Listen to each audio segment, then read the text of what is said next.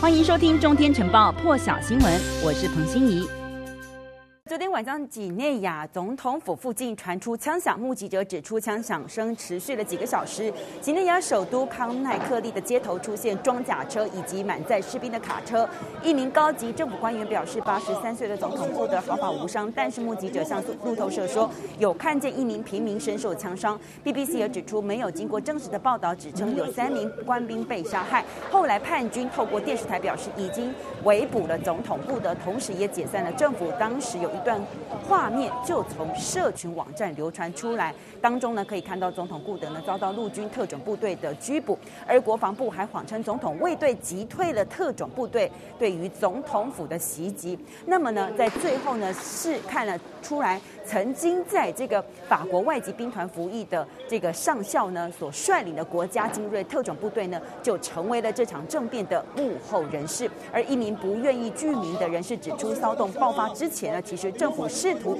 将一名特种部队的高阶指挥官给解职，他认为政府因此激怒了军人，才会发动叛变占领总统府。那么总统顾德在去年十月大选的时候连任第三任，但是据说是有争议的，因为选举期间间在几内亚就爆发了很多场的暴力示威，几十人遭到杀害。而几内亚呢是拥有一些矿石，包含的铝、土矿以及铁矿石、黄金、钻石等等。在顾德执政的十年里头呢，整个国家经济稳定成长，但是民众几乎是享受不到任何好处，甚至在最近国内大幅增加税收，燃料价格上涨两成，引爆民怨。因此有批评指出，政府使用限制性的刑法压制异议人士，而种族分裂和地方性的贪污，使得政治对抗更为厉害。陆军特种部队最新消息是说，成功发动政变之后呢，围捕的总统顾德现在已经废止了宪法，解散了政府。同时关闭陆空边界，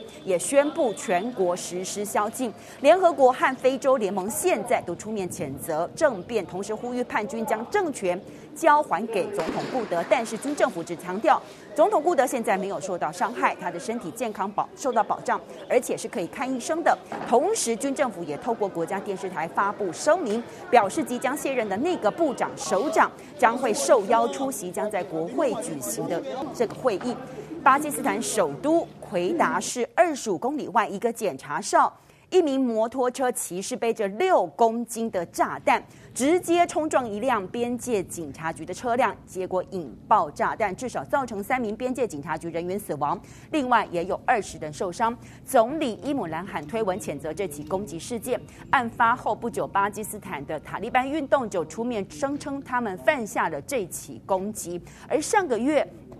阿富汗变天之后呢，原本隶属于阿富汗塔利班的巴基斯坦，这个塔塔利班的运动宣布重新效忠塔利班。德新社报道，光是八月这一个月，巴基斯坦的塔利班就曾经三十二次袭击巴基斯坦的军队以及警察。路透社传来画面显示，塔利班的共同创办人巴拉达和联合国副秘书长会面，而塔利班发言人穆贾希德接受采访的时候也说，希望可以和德国建立强大的正式外交关系，以阿富汗新掌权者的身份要求德国给予外交承认，同时提供。经济援助，德国外长马斯呢也说过，如果政治上存在可能性的话，而且阿富汗可以安全局势允许的情况之下，德国将会考虑重新派人员来恢复设立德国驻喀布尔大使馆。马斯也说，德国已经和这个塔利班在进行接触了，谈论的话题当然就是包含如何将安全受到威胁人员呢。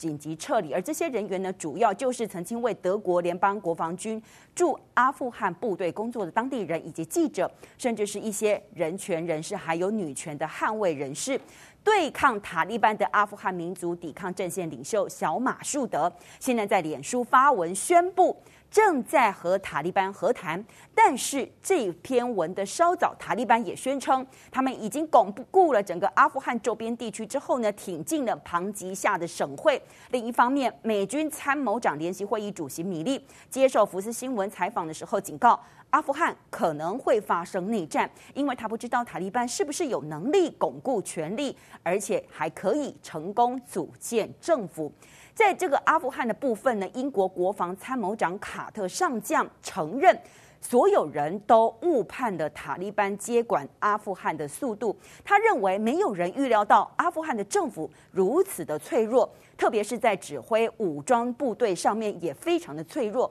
但是呢，他否认军事情报部门出现失误。英国外长拉布上个星期也跟国会议员说。情报评估显示，阿富汗在八月的安全局势呢将会稳定的恶化，但是不太可能在今年之内陷落。而日本共同社呢，在四号以及五号两天进行一份全国紧急电话民调，同时并在这个五号宣布。百分之五十六点七的受访者认为，日本首相菅义伟将卸任是理所当然的。至于最适合接任担任新任首相的人选，百分之三十一点九支持行政改革担当大臣河野太郎。后面依次是自民党前干事长石破茂百分之二十六点六，还有就是前政调会长岸田文雄百分之十八点八，而日本前总务大臣。高市早苗这个获得前首相安倍晋三的支持，他决定参加自民党总裁的选举，就是党魁的选举。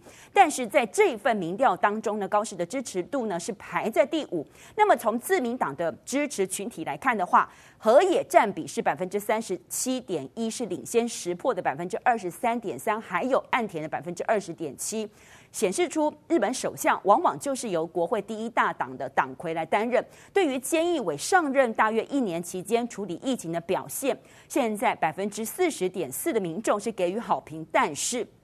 百分之五十六点三，就是超过一半。是不予好评的。建义伟内阁支持率支持率呢是百分之三十点一，而这个数字已经比上次八月的这个民调呢又下滑的一点七个百分点，创下自民党。二零一二年夺回政权之后的新低点，那么不支持率呢也增加了百分之七点九，来到百分之五十八点五了。那么相关消息现在指出，前总务大臣高市早苗。基本决定就会参加自民党的党魁选举。那么他据说已经获得了这个安倍晋三的支持之外呢，而且还可以确保出马的时候必须要有二十名推荐人的这个推荐。那么高市呢，据说还会将在最近举行记者会来正式宣布参选。更多精彩国际大事，请上中天 YT 收看完整版，也别忘了订阅、按赞、加分享哦。